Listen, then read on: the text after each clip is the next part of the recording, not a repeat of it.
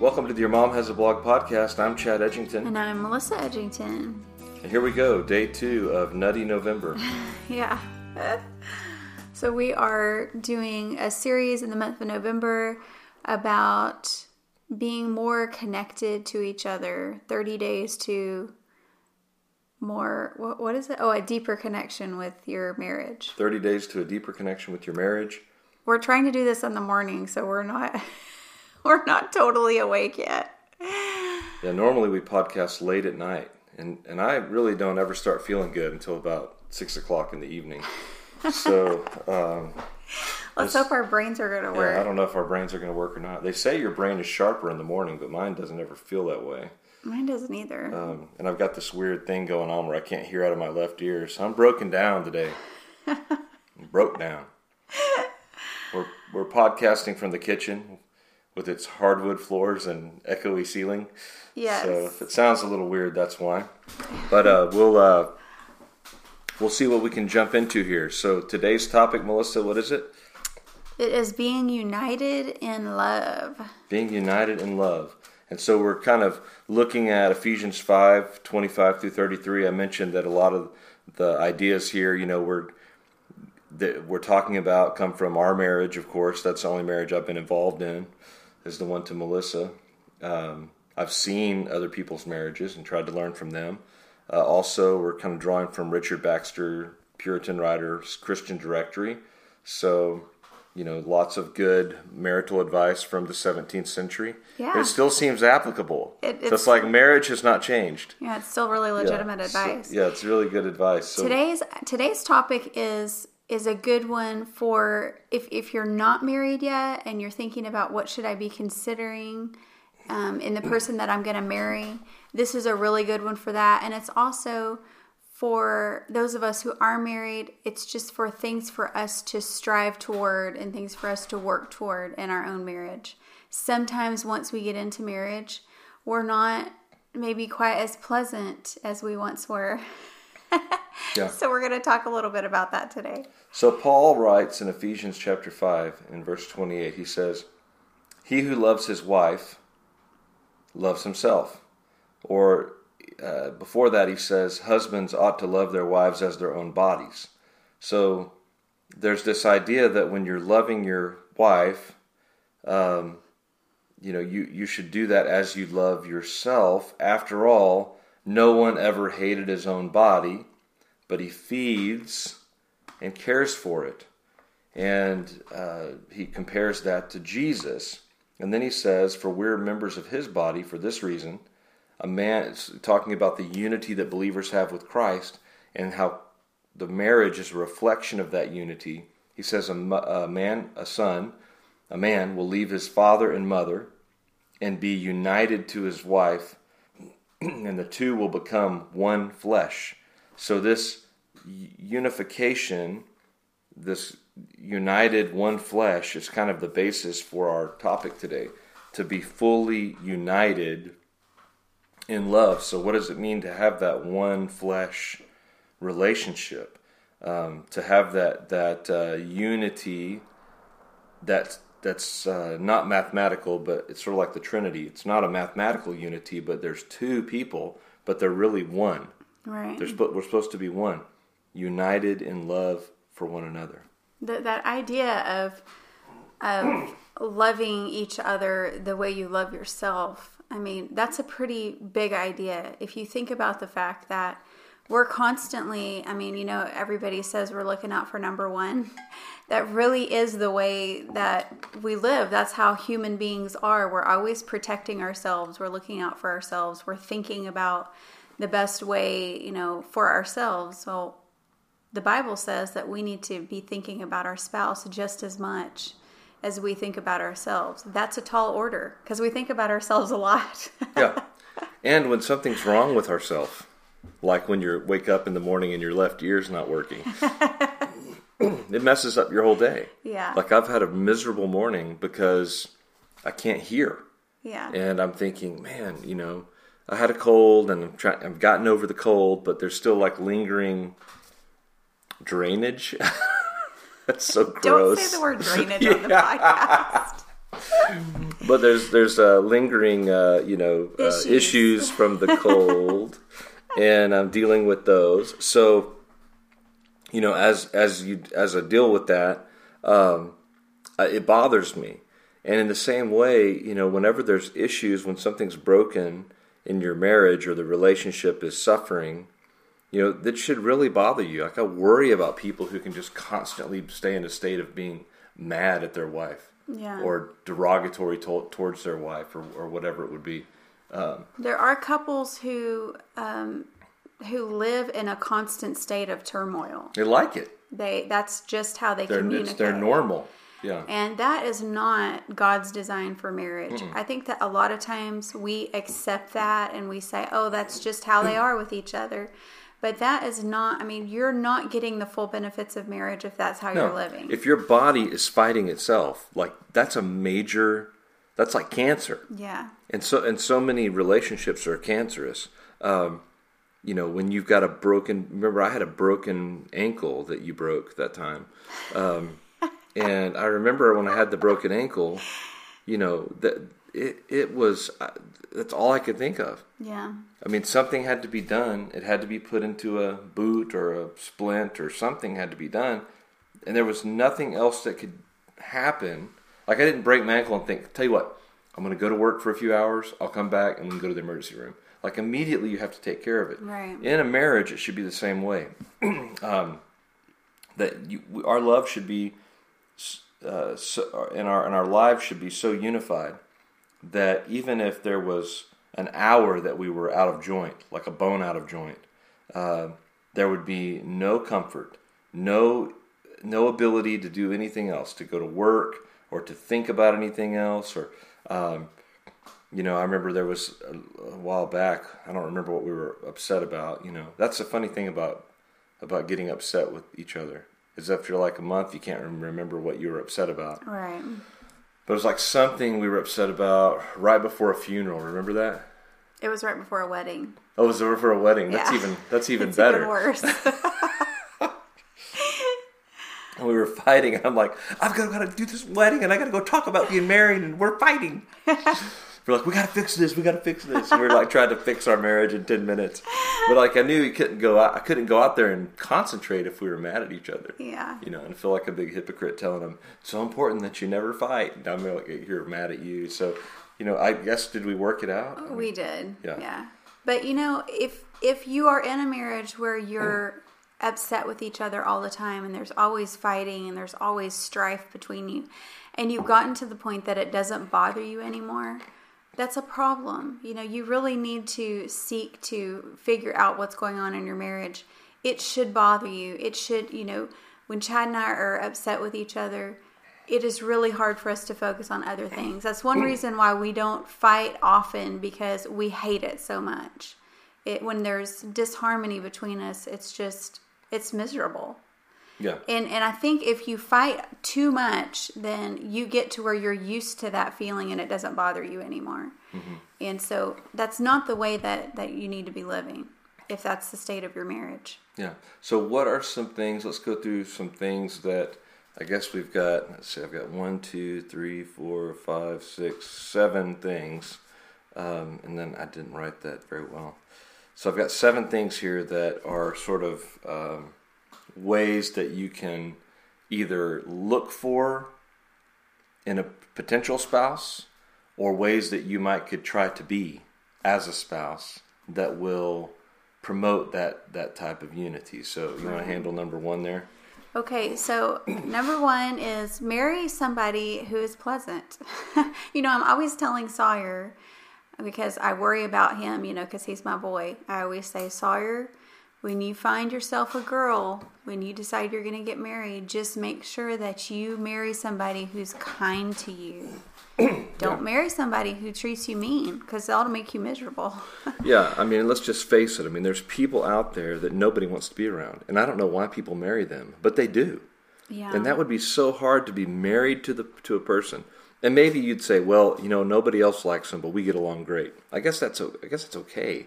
Yeah. But you want to marry somebody that's friendly and marry someone that's pleasant to be around. Uh, and if they're not pleasant, if you know, if you take somebody home and everybody's like, "Gosh, what a grump," Yeah. You know that that might that Red might flag, tell you, red yeah, flag. because everybody's on their best behavior when they're when they're in love and engaged and about to get married. And maybe you've gotten married and you've become a grump. You've become someone that's not friendly and that's not outgoing. That's that's a, those are that's a just you're a bad person.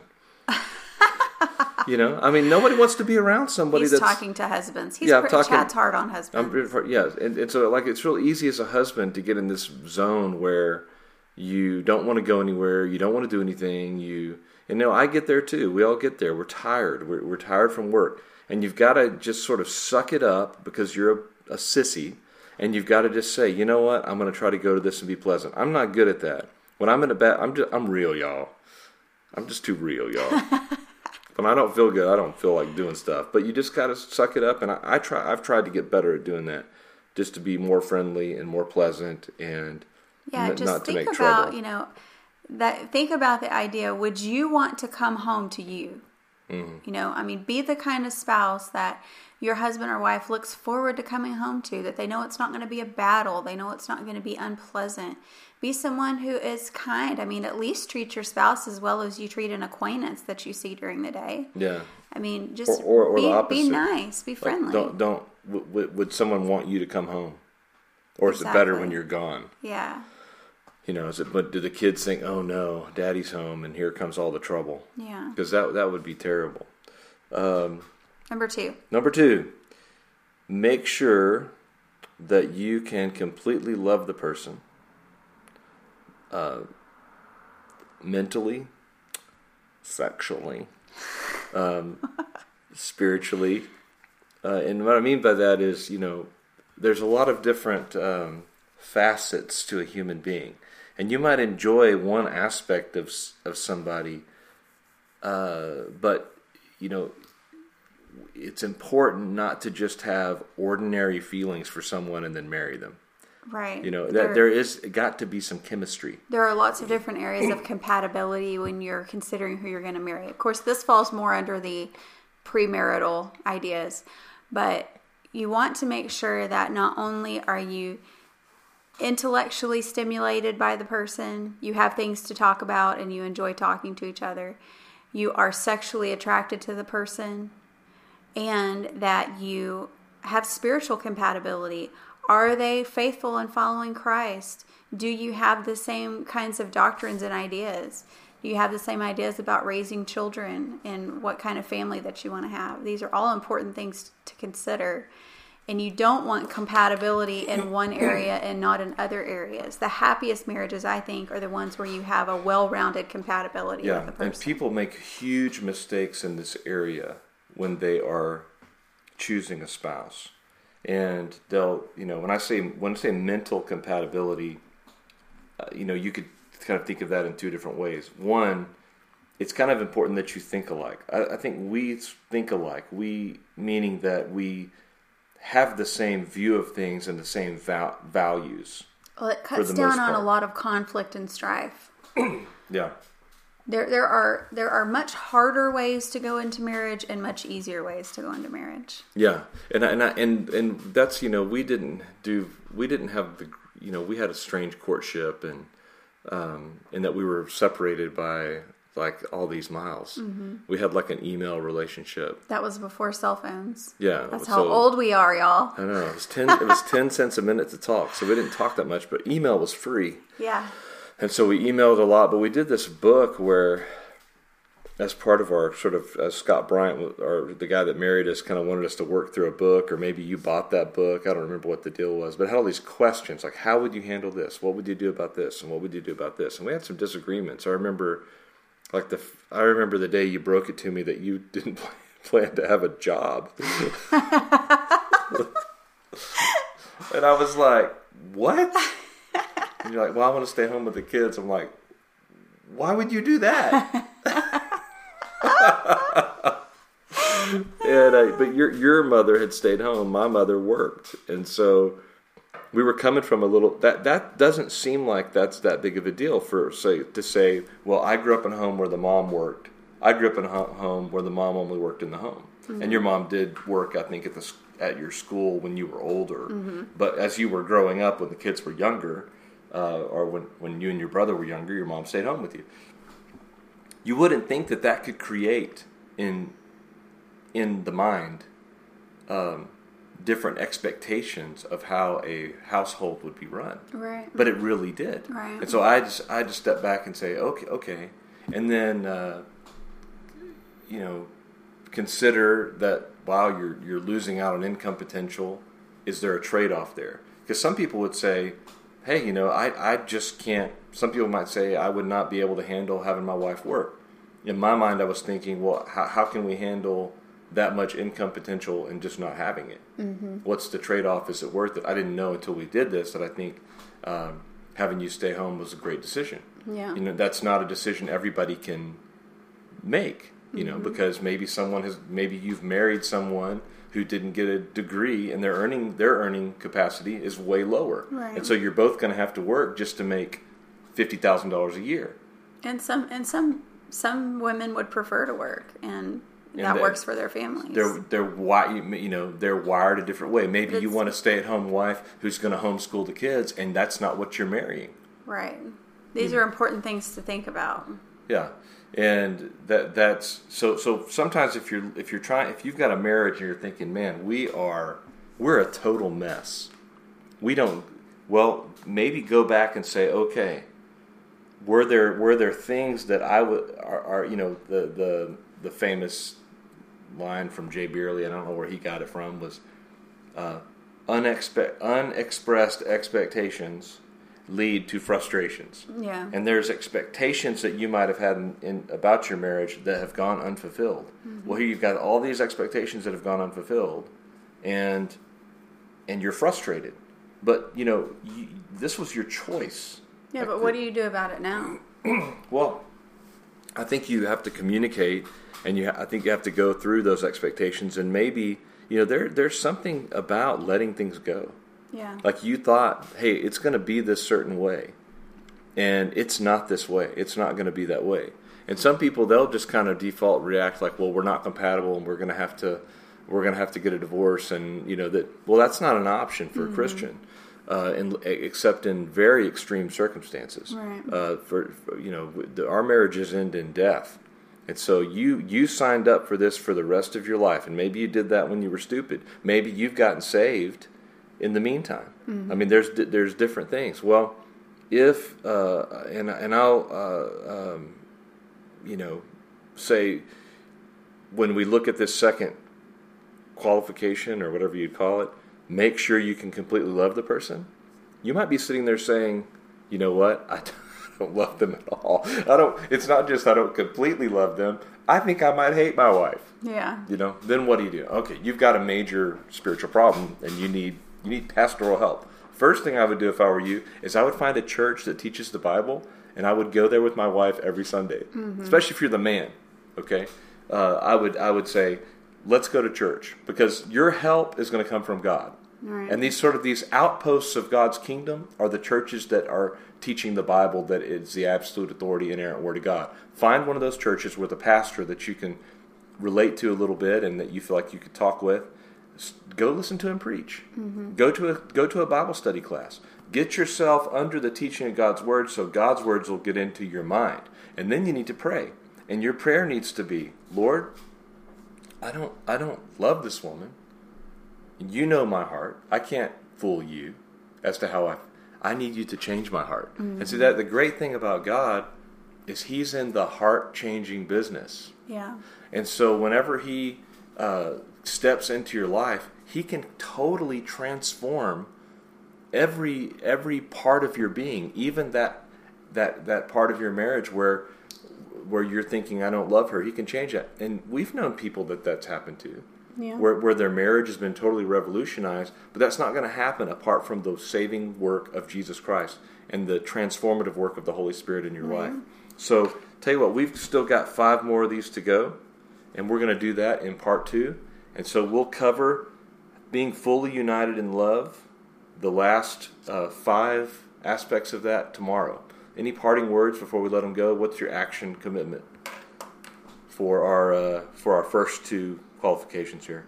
I would say if you're if you're in a marriage right now where you're thinking, oh my goodness, I didn't marry an amiable, friendly person, and I don't feel that I completely love them, um, we understand your your terror right now because we've been in counseling situations with people who felt exactly that way. And there have been times where you haven't liked me, I'm sure. Who felt like who felt like we've made a huge mistake and we don't see a way out of this. Yeah.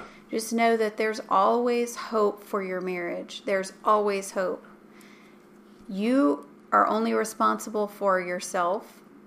You cannot change your spouse and you can't uh, control them. You can't make them act a certain way. But if you will pray and ask the Lord to change you, to change your heart, to change the way you feel about your spouse, to change your perspective on things, He will be faithful. He will hear your prayers and He'll help you figure this out. Yeah. So don't give up hope. Yes, I, I think the the task there is just to turn to God with this issue. Yeah. And let Him give you that heart that will want to fully embrace your spouse. And if you're on the cusp of being married or you're looking for a spouse right now, take these ideas to heart. There are hard ways to get married and there are easier ways to get married. No marriage is easy, but there are easier marriages than others. Yeah. And if you really consider these areas of compatibility and what kind of person you're really marrying, don't marry someone thinking, oh, I'll change them. I'll make them into what I want. It yeah. doesn't happen. no, it doesn't and, and I'm living testimony to that, right? You've been trying for 20 years now. And I, I, I, still have to be reminded to wash my feet. All right. anyway, we'll see you tomorrow. Bye bye.